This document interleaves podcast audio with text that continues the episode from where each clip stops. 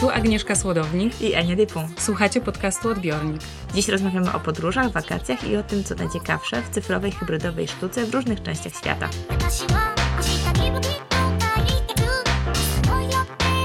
Podcast Odbiornik. Kulturalne hybrydy, słodownik i depon. Zazwyczaj wakacje miałam długie i egzotyczne, natomiast ponieważ najmłodsza członkini naszej rodziny ma zaledwie kilka miesięcy, w tym roku głównie podróżowaliśmy po Polsce, palcem po mapie i po galeriach. E, u mnie też głównie Polska, Wielka Polska, takie szaliki, w wielu samochodach w kraju można zobaczyć. Byłam między innymi w Borach Tucholskich. Pojechałam też do Kołobrzegu ze względów sentymentalnych. Chciałam zobaczyć sanatorium Słoneczko, które wydawało mi się, że będzie ol olbrzymie i że w ogóle Kołobrzeg ma taką monumentalną architekturę, ale okazało się, że po prostu ja byłam mała wtedy. Natomiast w ogóle się nastawiałam na taki weekend z kuracjuszami, starsi ludzie, powolne spacery.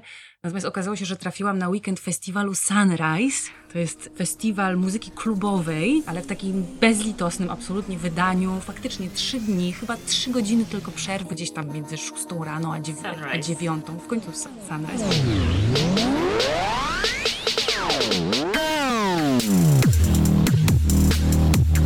absolutnie multimedialna scena, dym. I w windzie tego sanatorium bardzo dużo rozmów pomiędzy kuracjuszkami. No jedne jednak uważały, że, że no muszą być narkotyki, no to, to się po prostu nie da inaczej. Ale inne na przykład y, twierdziły, że młodzież ładnie się bawi. Także y, bardzo ciekawy festiwal. Myślę, że alternatywa dla tych wszystkich offów, openerów i tak dalej. Kołobrzeg.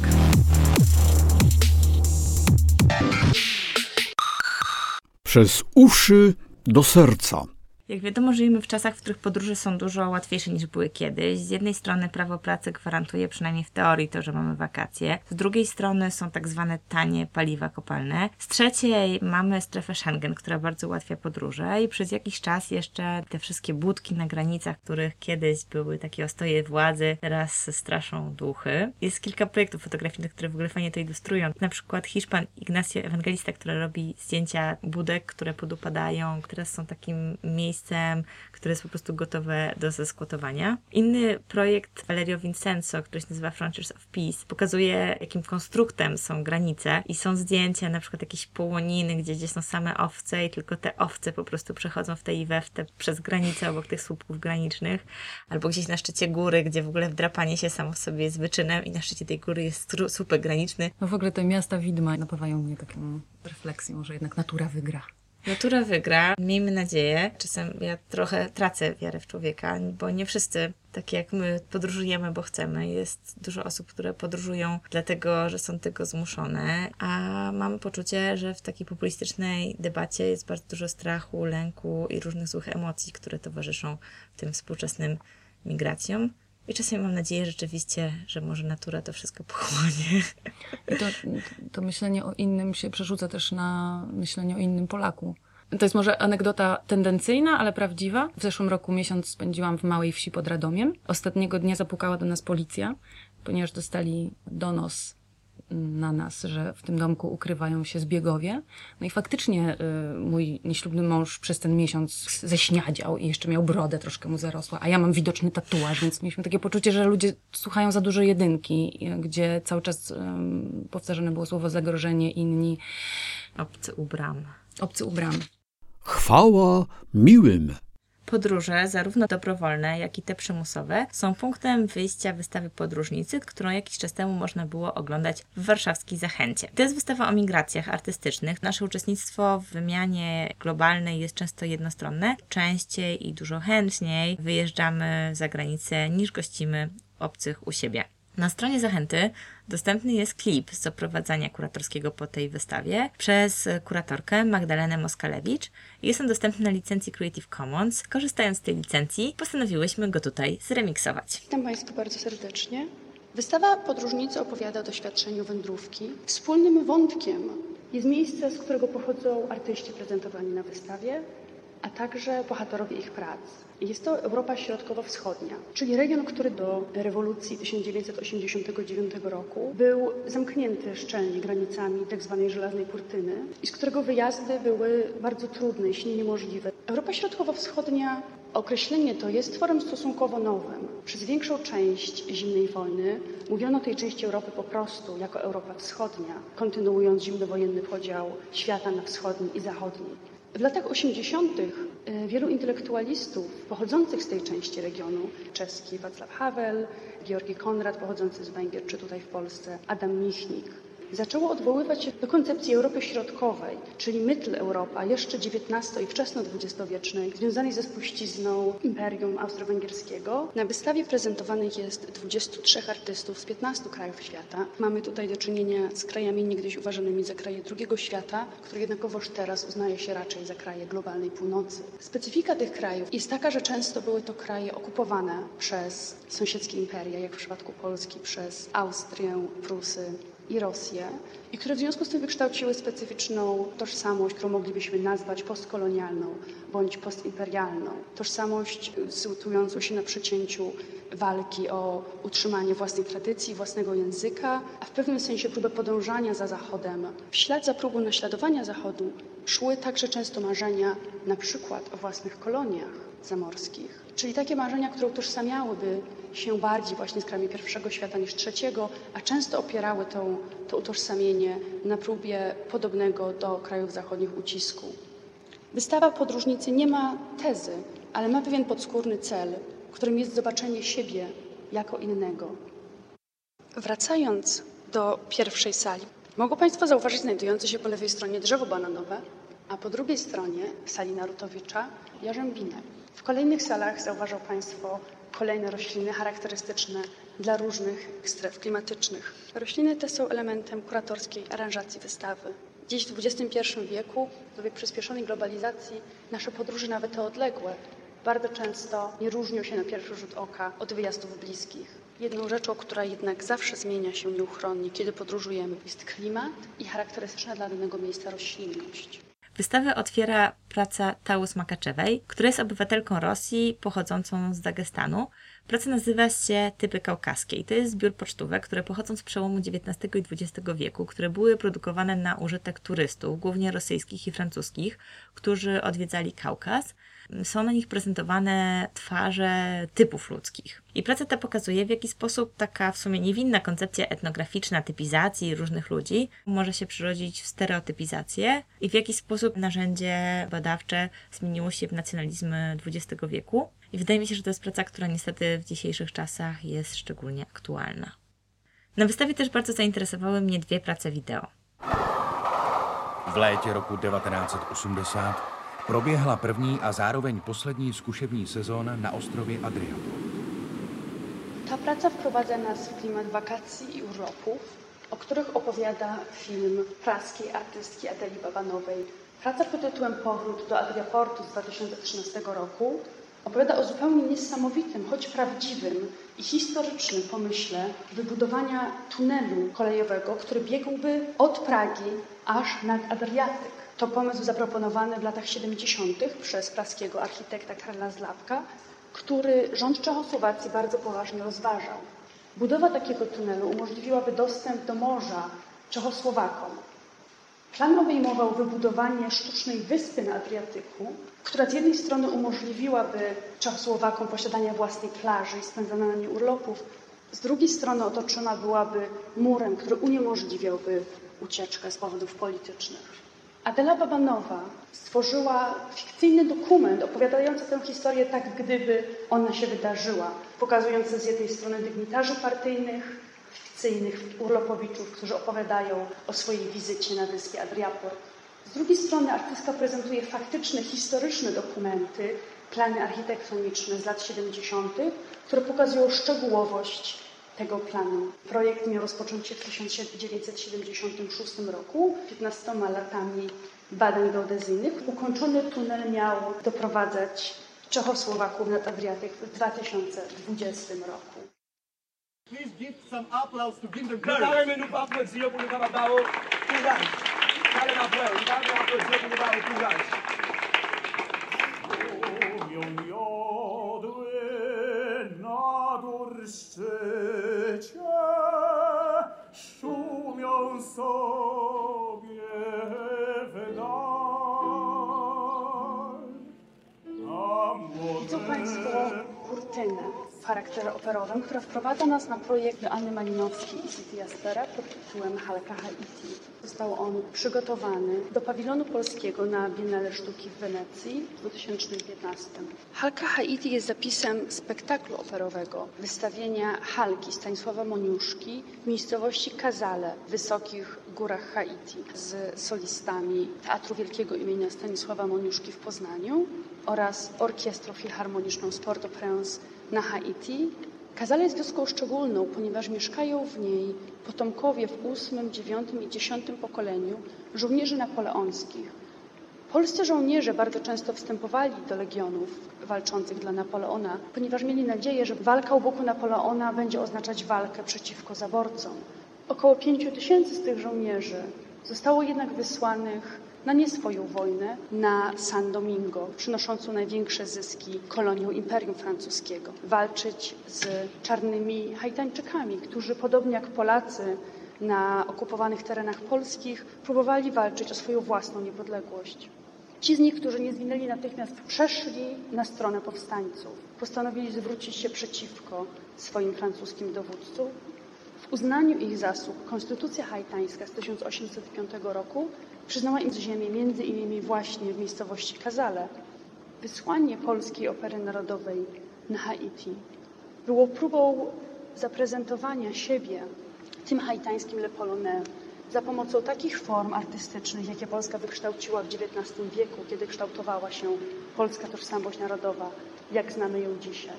Taki specyficzny eksport miał oczywiście zadać pytanie o wartość i aktualność tych sposobów reprezentacji tożsamości narodowej dla nas samych dzisiaj, w XXI wieku. Też byłam na wystawie i uderzyła mnie instalacja z butów uchodźców zebranych przez Cisleya Ksafę na plażach włoskiej wyspy Lampedusa. To są buty ułożone w kształt łodzi.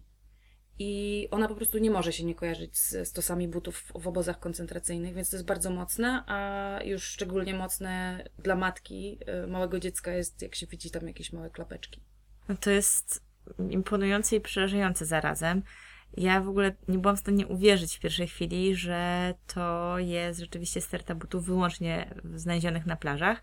Katalog zachęty to potwierdził, ale kiedy szukałam odpowiedzi na to zagadnienie, weszłam na stronę na Facebooka zachęty i niektóre komentarze naprawdę mam nadzieję, że to nie są prawdziwi ludzie, tylko że to są trole. Albo taka źle napisana sztuczna inteligencja. Mhm. E, o, na przykład taki. Nie powiedziałabym, że wszyscy imigranci to zwyrodnialcy, ale są grupą, która nam zagraża pod wieloma aspektami. Wśród nich jest wysoki odsetek ludzi niebezpiecznych. Mam nadzieję, że pani Dominika Miesińska, która to napisała, nie istnieje naprawdę. E, albo taki. Ale dramat. Wyślę im te buty kurierem na własny koszt, ale niech po nie nie przychodzą. Pisze pan Artos Lewandowski. Słuchacie podcastu Odbiornik magazynu kulturalnego dwutygodnik.com. Pod względem estetycznym najbardziej zahipnotyzował mnie film Adriana Paci Kolumna. Wchodząc na wystawę do Zachęty, po prawej stronie fasady mogli Państwo zauważyć leżącą monumentalną marmurową kolumnę w stylu klasycystycznym. Kolumna ta przybyła do Europy z Chin na pokładzie statku transportowego, który był jednocześnie fabryką. Czas jej produkcji pokrył się z czasem transportu. Artysta zamieszkał na co dzień we Włoszech, gdzie znajdują się najbardziej znane złoża białego marmuru, marmuru kararyjskiego. Dowiedział się, że taniej jest zamówić gotowy produkt, element architektoniczny z Chin, niż wykonać go na miejscu.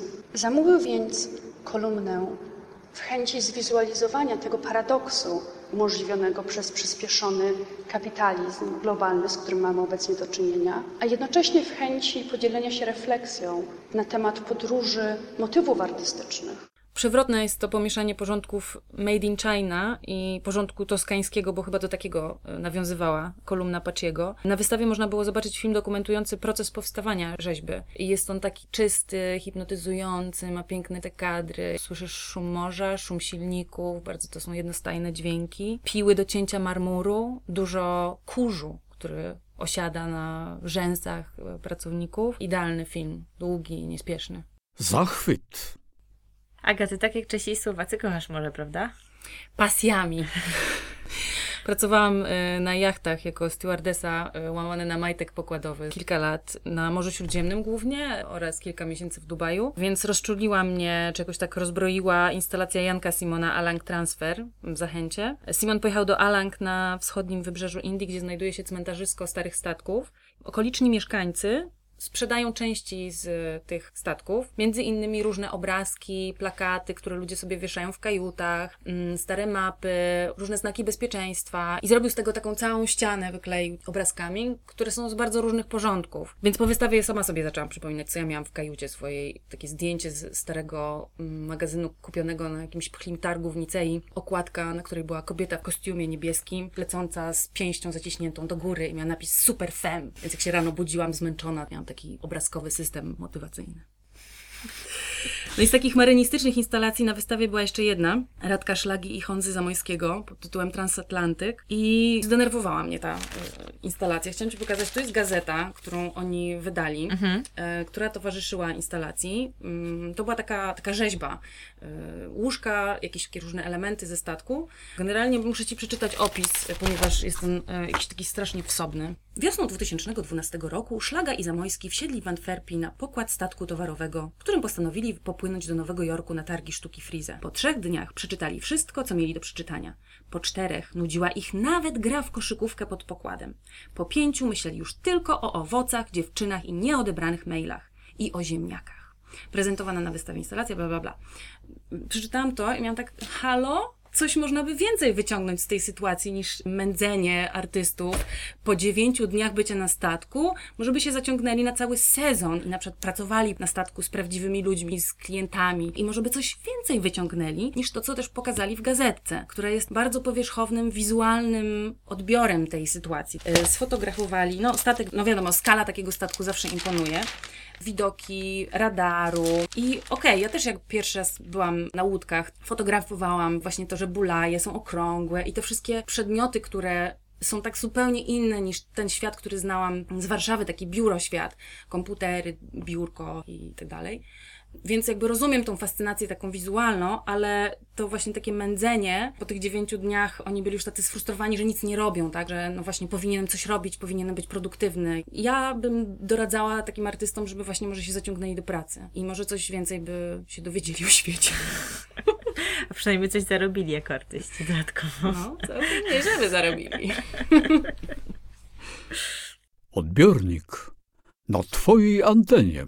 Więcej o wystawie Podróżnicy możecie też przeczytać na dwutygodnik.com w tekście Karola Sienkiewicza pod tytułem Podróżować jest bosko oraz w rozmowie Moniki Stelmach z twórczynią Halka Haiti Joanną Malinowską. Kochającym morze chciałam też polecić opublikowany w dwutygodniku fragment książki Rzekomo fajna rzecz, której nigdy nie zrobię, eseje i rozważania Dawida Fostera Wallace'a. Opisuje w nim, jak wybrał się na siedmiodniowy rejs po Morzu Karaibskim e, na pokładzie statku, wycieczkowego Celebrity Cruises. To był taki Titanic końca lat 90., który co prawda nie zatonął. To jest historia o bogatej nudzie, która zagłusza pustkę. O homarach na talerzu, o balach pod pokładem, o rekinach za burtą i służących w Liberiach. E, I sprawdziłam, że firma Celebrity Cruises spływa do dzisiaj, ale jak piszą na stronie to, że jesteś na środku oceanu, nie znaczy, że masz nie mieć kontaktu z rodziną i przyjaciółmi. Podziel się z nimi zdjęciami i wspomnieniami wtedy, kiedy powstają. Za opłatą na statku dostępny jest internet. Jak rozumiem, Radek Szlaga i Honza Zamojski nie mieli internetu. Być może by im to umiliło tę podróż. A co jeszcze słuchać w dwutygodniku? Tymczasem w numerze Maciej Jakubowiak, redaktor działów Media i Literatura dwutygodnik.com.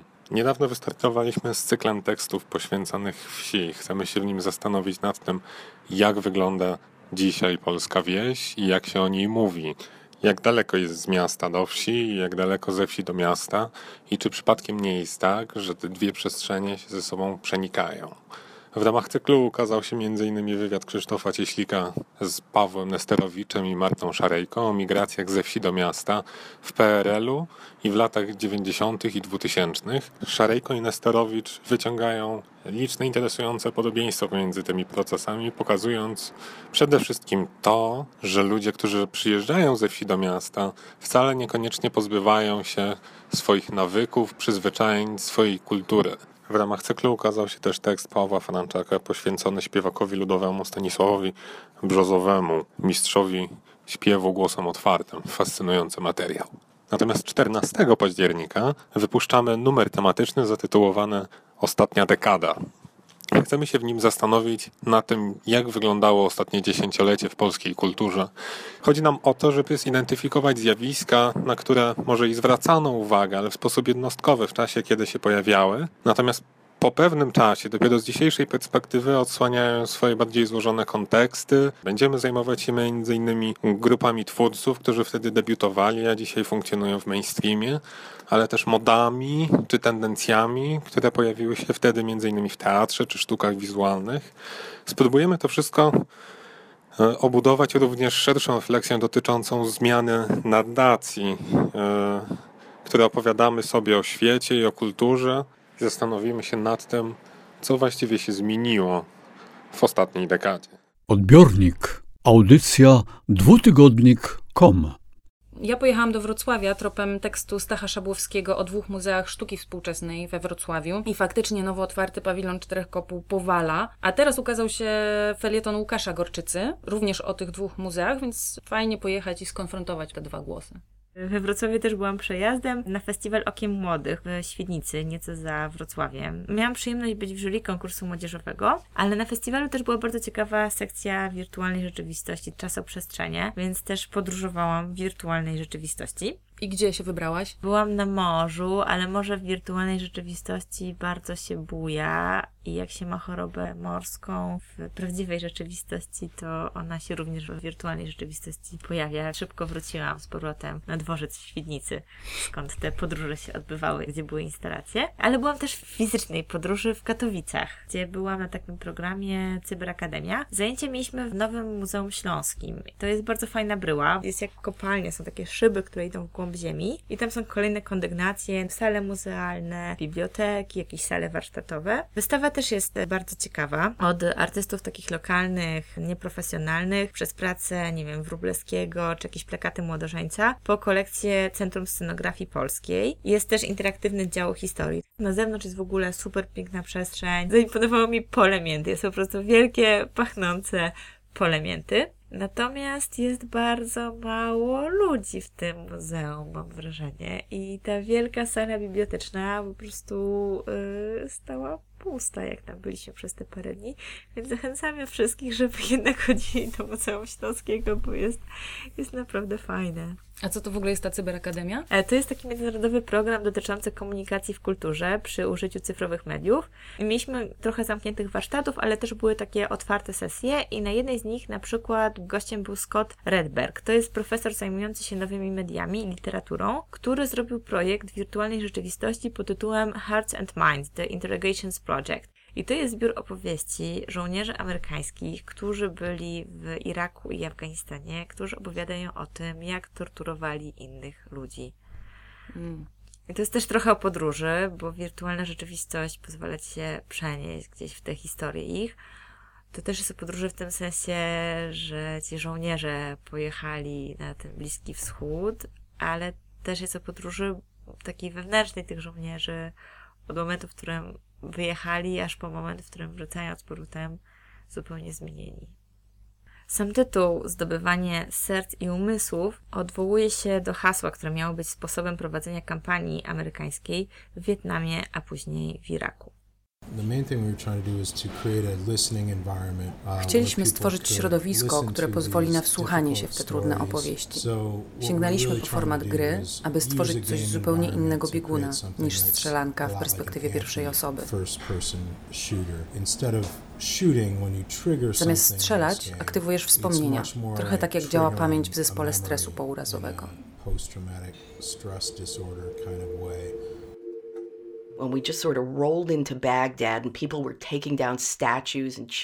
Wjechaliśmy do Bagdadu. Ludzie niszczyli pomniki, skandowali.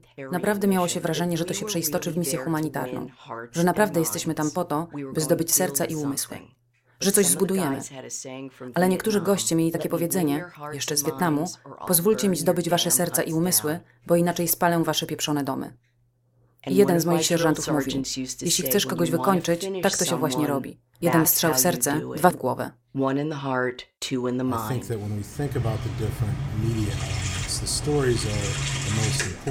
Wykorzystujemy różne media. Chociaż to historia jest najważniejsza, obrazy pozwalają nam wejść w opowieść, której słuchamy. Środowisko wizualne pozwalają uwewnętrznić. Ludzie się faktycznie koncentrują i słuchają. A lot of the techniques were not like something we were trained in. Wielu technik nikt nas wcześniej nie uczył. that battalion Słyszy się różne rzeczy w mesie, że na przykład batalion służb wywiadowczych robi pewne rzeczy, używa pewnych technik. No to zaczynamy się interesować, no bo jesteśmy tam i też potrzebujemy wiedzieć. Usłyszeliśmy o podtapianiu. Zaczęliśmy o tym gadać. Spędzaliśmy noc w "We need to mieście, a mój dowódca mówi: Musimy tego wypróbować. field." To może się nam przydać w terenie.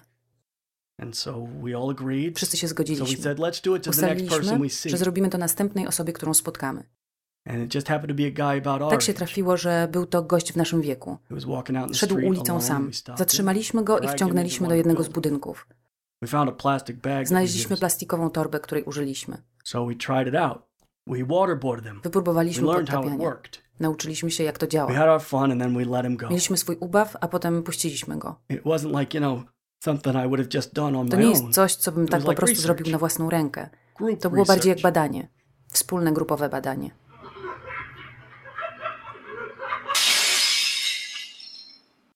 You have a sensory embodied response Te to historie wywołują cielesne odczucia. Inaczej się o nich myśli, niż gdyby tylko uprzedmiotawiać kogoś na ekranie.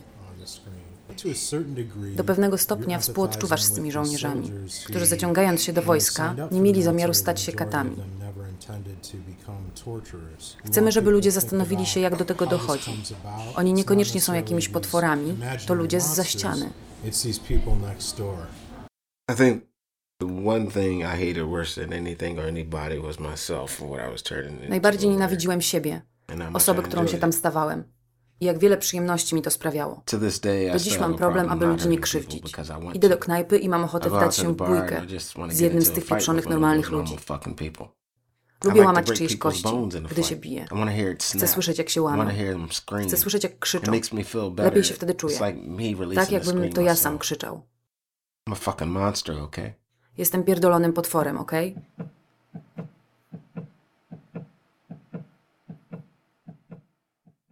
Co w ogóle widać, jak zakładasz okulary? Projekt polega na tym, że słyszymy głosy tych żołnierzy, ale chodzimy po takim świecie stworzonym za pomocą oprogramowania Cave 2 i to, co widzimy, to są takie wyrenderowane wnętrza, które nie odnoszą się bezpośrednio do tego, co mówią żołnierze. Takie trochę levele, które się otwiera za pomocą kursora. Natomiast zdecydowanie najmocniejsze w tym doświadczeniu są te historie. Co jeszcze w tej cyberakademii było w programie? Myślę, że najciekawsi są ludzie w ogóle, których się spotyka podczas tych warsztatów. Innym uczestnikiem na przykład był Jaime de los Rios z Artec Lab w San Sebastian. Jaime jest artystą nowomedialnym, inżynierem elektronikiem, który prowadzi laboratorium, które łączy ze sobą naukę i sztukę i obecnie pracuje nad projektem o ludziach, którzy nigdy nie kończą swojej podróży. O duchach. Uuu.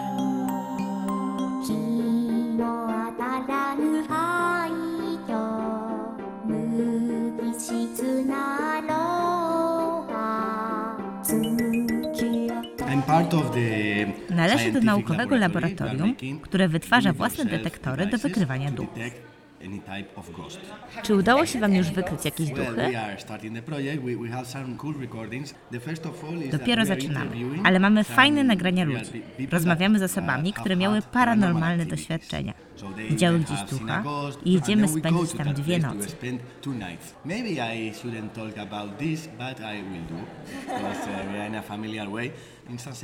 we've got Może nie powinienem o tym mówić, ale jesteśmy tutaj wśród swoich. W San Sebastian mamy dawną fabrykę tytoniu, która została przekształcona w Centrum Kultury. Słyszy się o niej różne opowieści. Na trzecim piętrze mieszkał kiedyś właściciel tej fabryki. Miał bardzo wesołą córeczkę. Kiedy miała and 5 she- lat, zmarła w kąpieli. Zdarza się, że na tym trzecim piętrze ludzie widzą światła, ale nie tylko. Na przykład ochroniarz, który, no wiesz, nie wydaje mi się, żeby był kłamcą, bo ochroniarze nie szukają rozgłosu. Mogą szczerze opowiedzieć swoją historię. Ochroniarz wyszedł na papierosa, a kiedy wrócił po pięciu minutach, wszystkie meble w jednym z pomieszczeń były zgromadzone w kącie. Zapytał się swoich kolegów, co się stało, kto tutaj był, kto przestawił, ale nikogo tam nie było. A najciekawsze jest to, że teraz w tym pokoju znajduje się główny gabinet nowego dyrektora. W jaki sposób zostaje się pogromcą duchów? Wydaje mi się, że czasem sztuka pozwala przyglądać się zjawiskom, które są poza zasięgiem nauki czy inżynierii. Duchy zazwyczaj są uważane za coś głupiego, za jakiś żart. Zaczynając ten projekt, słyszeliśmy historie wielu osób. Ludzie naprawdę coś czuli. To nie żart. Czy ten duch istniał, czy nie, ludzie go realnie odczuwali. Stworzyliśmy więc grupę interdyscyplinarną filmowców, naukowców, majsterkowiczów, osób, które robią wywiady. A czy ty wierzysz w duchy? Zwykle wierzę we wszystko, co ludzie mi mówią. To, czego mi brak, to niewiara. Jestem częścią ekipy naukowej, ale nie chodzę w miejsca, gdzie można zobaczyć duchy, bo za bardzo się boję. Jak w naukowy sposób wykrywa się obecność duchów? Są różne techniki, na przykład badanie nagłych wahań temperatury. Raptem robi się bardzo zimno albo bardzo gorąco. To znaczy, że coś się dzieje. Używamy też narzędzi do nagrywania dźwięków, właściwie takich jak Twoje. Trzeba zadać pytanie, na które się szuka odpowiedzi. Na przykład, kim jesteś? I poczekać. Moglibyśmy to teraz wypróbować? Być może, ale nie wiem, czy tu jest jakiś duch. Chociaż nie wątpię, że w Polsce jest wiele duchów. Czy czujesz teraz jakąś obecność? Właściwie tak. O co chcesz się zapytać? Na przykład, ile masz lat? Albo jak myślisz, gdzie się znajdujesz? Czy tutaj jesteś? Teraz niczego nie usłyszymy. Może później na nagraniu coś usłyszysz. Musisz poczekać. Trzeba mieć dużo cierpliwości. Jak myślisz, dlaczego ktoś staje się duchem? Dziś rozmawiamy w podcaście o podróżach. Dlaczego ktoś nie kończy swojej wędrówki po ziemi? Są różne teorie. Myślę, że zależą od czasów, w których się żyje. Wydaje mi się, że współcześnie w byciu duchem nie chodzi już o podróżowanie, ale na przykład o kwanty. Istnieją równoległe wymiary, które mogą się przenikać.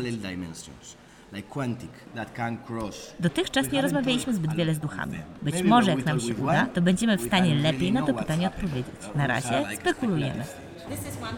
To nie jedyne przedsięwzięcie, nad którym pracujesz. Macie też projekt o artystce, która nie istnieje. Nazywa się Rachel Runner, jest botem. Co robi ta artystka? Jej twórczość można obejrzeć na Twitterze. Cały czas tworzy nowe prace generatywne. Mimo, że są cyfrowe, są dosyć ilustracyjne jak obrazy. Jest ich mnóstwo. Niektóre bardzo dobre, inne bardzo złe. Dla mnie to człowiek jest tym, który wybiera, co jest dobre, a co złe. Bot tego nie umie, tylko nieustannie wytwarza. Nie ma w sobie człowieczeństwa, które pozwala na dokonywanie wyboru. Chcemy zbadać, w jaki sposób sztuczna inteligencja teraz zastępuje naukowców, lekarzy, pisarzy, ale też artystów. Sztuka od zawsze sama siebie niszczy, żeby móc się potem odrodzić. Chcemy więc sprawdzić, jaką sztukę odtworzą boty. Gdzie jest miejsce dla ludzkich artystów? Bot Rachel Runner ma teraz wystawy w Paryżu i w Los Angeles jednocześnie. Ma bogatsze CV niż ja. I można ją obserwować na Twitterze. Konto nazywa się Rachel Runner. A jeśli ktoś chciałby dowiedzieć się więcej o duchach, gdzie można znaleźć informacje? Można wygooglować El Faro del Misterio, czyli tajemnicze latarnia po hiszpańsku.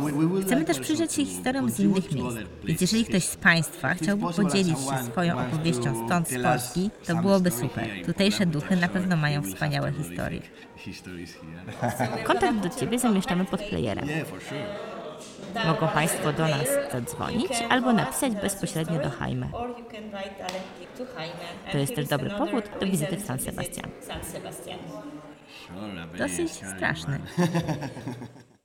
Zapraszamy wszystkich, którzy mają jakieś historie o duchach albo sami są duchami i chcą nam przekazać coś ważnego, do dzwonienia do nas na pocztę głosową. Nasz numer niezmiennie to 782 02 83 03. Zapraszamy. Zostaw wiadomość. A propos życia wiecznego i sztucznych bytów, botów i robotów, byłyśmy na festiwalu przemiany w warszawskim Centrum Nauki Kopernik, którego tym razem głównym tematem była pokusa nieśmiertelności. Hi, how are you today? Very well, thank you. I see. Have you been feeling agitated or irritated? No. Okay. Did you feel melancholic or depressed? Yeah, melancholic. Have you been feeling any pain? Yes. Dla mnie teraz wystawa liczy się jako udana, jeśli mój syn jest zadowolony, więc fascynujące były transparentne, plastikowe kotary, które oddzielały poszczególne sale wystawy. Można pod nimi tak przeraczkowywać w tej i z powrotem i to jest fascynujące. Tak, wystawa, w której najmocniejszą stroną była scenografia.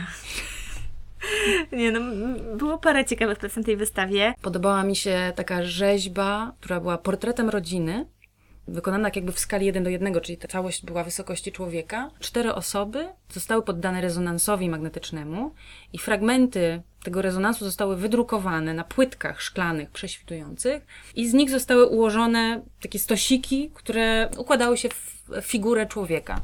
I to jakoś estetycznie było nęcące, ale, ale, ale i co? Co dalej, że co to mam mówić? Miałam takie poczucie, że ta wystawa była gdzieś zawieszona pomiędzy wystawą naukową, a wystawą sztuki czy sztuki mediów. Pierwsza refleksja, którą miałam, jak stamtąd wyszła, była taka, że to wszystko było takie bardzo realistyczne. A mi brakowałoby jednak jakiegoś takiego elementu bardziej science fiction, jakiegoś takiego odklejenia od rzeczywistości, za bardzo operowane na jakimś konkrecie. Ale też ten konkret był specyficzny. Przykład. Temat starości. Wizualizację osiedla dla starszych mhm. ludzi, dlatego że ta pokusa nieśmiertelności wiąże się w tej chwili z przedłużeniem starości, a nie z przedłużeniem młodości. Dla mnie to było takie odklejone od polskiej rzeczywistości społecznej. W ogóle na świecie temat starości jest jakimś wyrugowanym zjawiskiem, i, więc to by było jakieś mega wyzwanie tutaj to wziąć mm. na mhm. tapetę. Z tym komponentem fantazji. To znaczy, to nie musiałby być pakiet rozwiązań dla polskiego społeczeństwa do zastosowania w przyszłym roku, ale jakaś inspirująca wizja. No mnie najbardziej podobała się druga wystawa, a właściwie instalacja. Trzy roboty zwane Pol. Widziałam ją już na Biennale w rok temu i to są trzy roboty, które rysują portret no szkicują cię, tak możesz sobie zapozować. Jak się pani czuje pozując robotą? Mam wrażenie, że one są żywe. Najśmieszniejszy jest moment, jak wszystkie trzy naraz na mnie patrzą. Wszystkie trzy się przyglądają, potem patrzą, co rysuje ręka, jakby nie dowierzają, czy dobrze, znowu patrzą. To jest takie lekko creepy, powiedziała. A czy z tej pozycji czuje pani, że one mają różne charaktery? Ci tak, jest ten na wprost mnie przygląda się mi najdłużej. Nie wiem, czy dlatego, że jest najdalej, a ten z kolei najrzadziej zerka. Może ma najlepszą pamięć. Odbiornik. Hybrydy w kulturze.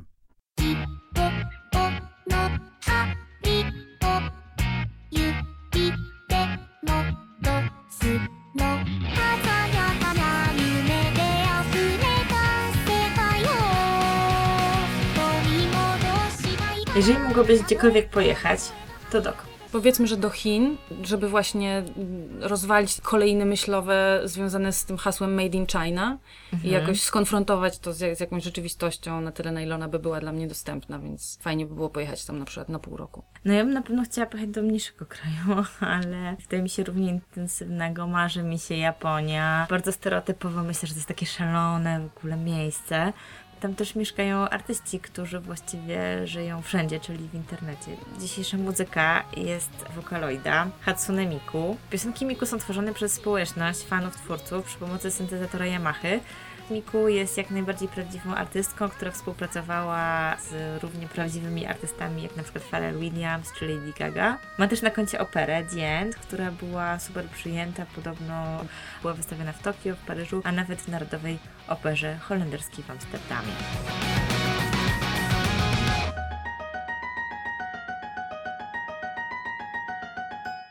No póki co do Japonii nie wybieram się, podróżuję palcem po mapie i jednym z moich ulubionych takich projektów właśnie palcem po mapie jest Nine Eyes Johna Raffmana. Artysta robi takie pocztówki z Google Street View, wyszukuje na mapach sytuacje. Mm, Jest dużo takich sytuacji przemocy, że ktoś właśnie się włamuje do sklepu, że kogoś właśnie policja wyprowadza w kajdankach. To są wszystko rzeczy ujęte tą kamerą dziewięciooczną Google'a. Są też takie sytuacje, że na przykład widać, że ktoś ten samochód Google'a rzuca jakimiś butelkami albo coś. Pomidorem. Pomidorem. Ale też są bardzo nieoczekiwane ujęcia przyrody. Płoś, który raptem zaszedł drogę samochodowi. Że. Ciekawe, czy ten samochód jest e, samosterującym się samochodem już na Wydaje tym mi się, etapie. że nie. Może to jest jakby kolejny sposób na podróżowanie, po prostu być kierowcą samochodu. Google'a.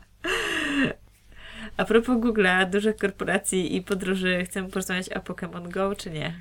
Słuchaj, może i chcemy, ale niekoniecznie możemy, ponieważ niektórzy z nas mają zbyt stare systemy operacyjne na swoich starych, wytartych smartfonach. Więc Ja ja, na mam- przykład nie mogę zagrać w tą grę. Ja nie mam takiego starego smartfona, ale mam zawsze za mało miejsca e, na, na telefonie, na wszystko.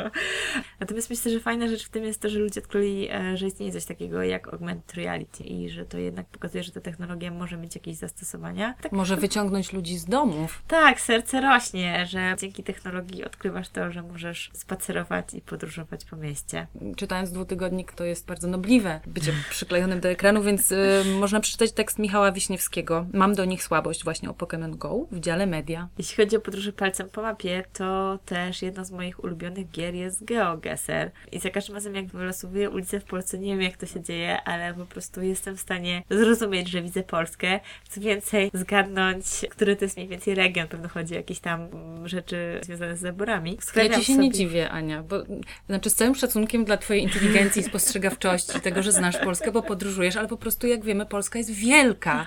Masz ją w sercu i po prostu, no widzisz, bije ci to. To może spróbujmy, czy to działa. Gramy? Dobra. Kącik rozrywkowy.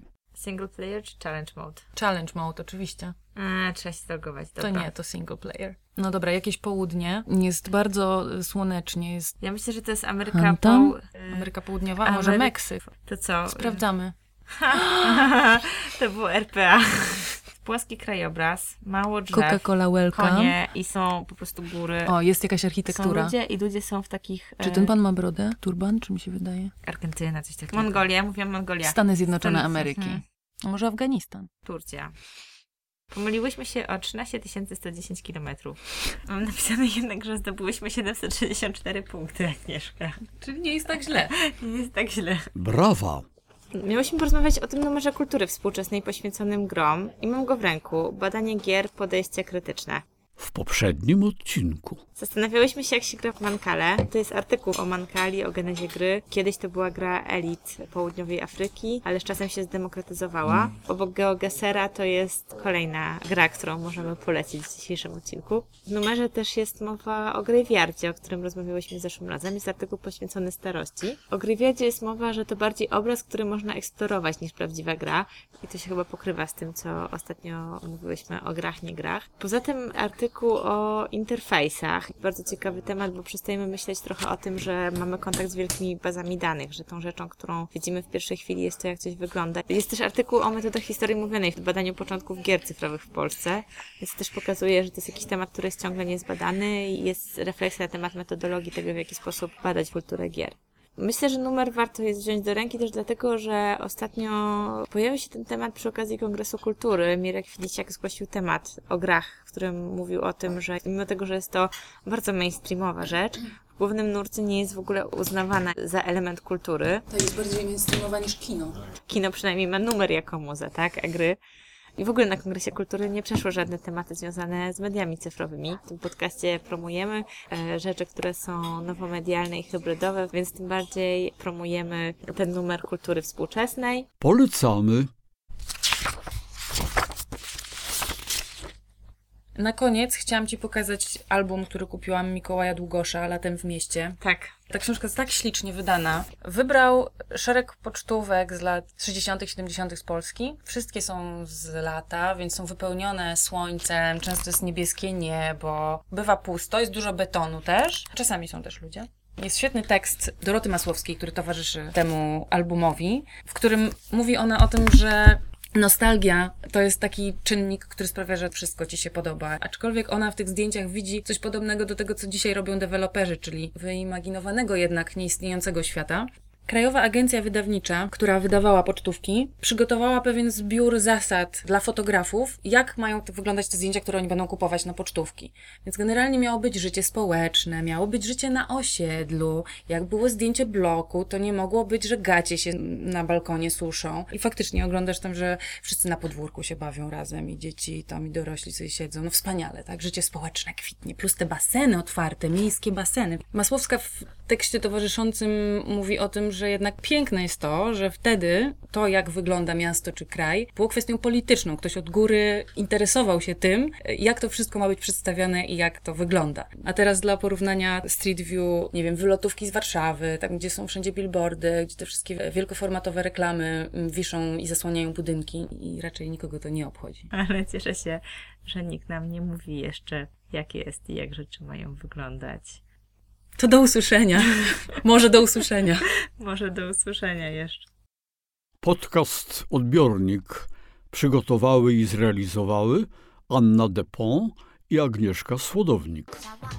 Redakcja dwutygodnika to Zofia Król, Paweł Suszyński, Maciej Jakubowiak, Jakub Socha, Paulina Wrocławska, Piotr Kowalczyk i ja, sekretariat redakcji Melisa Czaplicka. Wykorzystałyśmy piosenki Hatsune Miku na licencji Creative Commons. Makaron, Atols Remix z udziałem Hatsune Miku. Loop Music oraz Let's Easy Music autorstwa Sola Kurage, Kagome Kagome autorstwa Romaji z głosem Hatsune Miku i Megurine Luka, utwór Find the Light stworzony przez Deko27 we współpracy z Mahou Tsukai to Kuroneko Nobis oraz RPG by Kolopy. Podcast na licencji Creative Commons uznanie autorstwa z wyłączeniem prezentowanych fragmentów prac artystów. Wydawca Narodowy Instytut Audiowizualny. Październik 2016.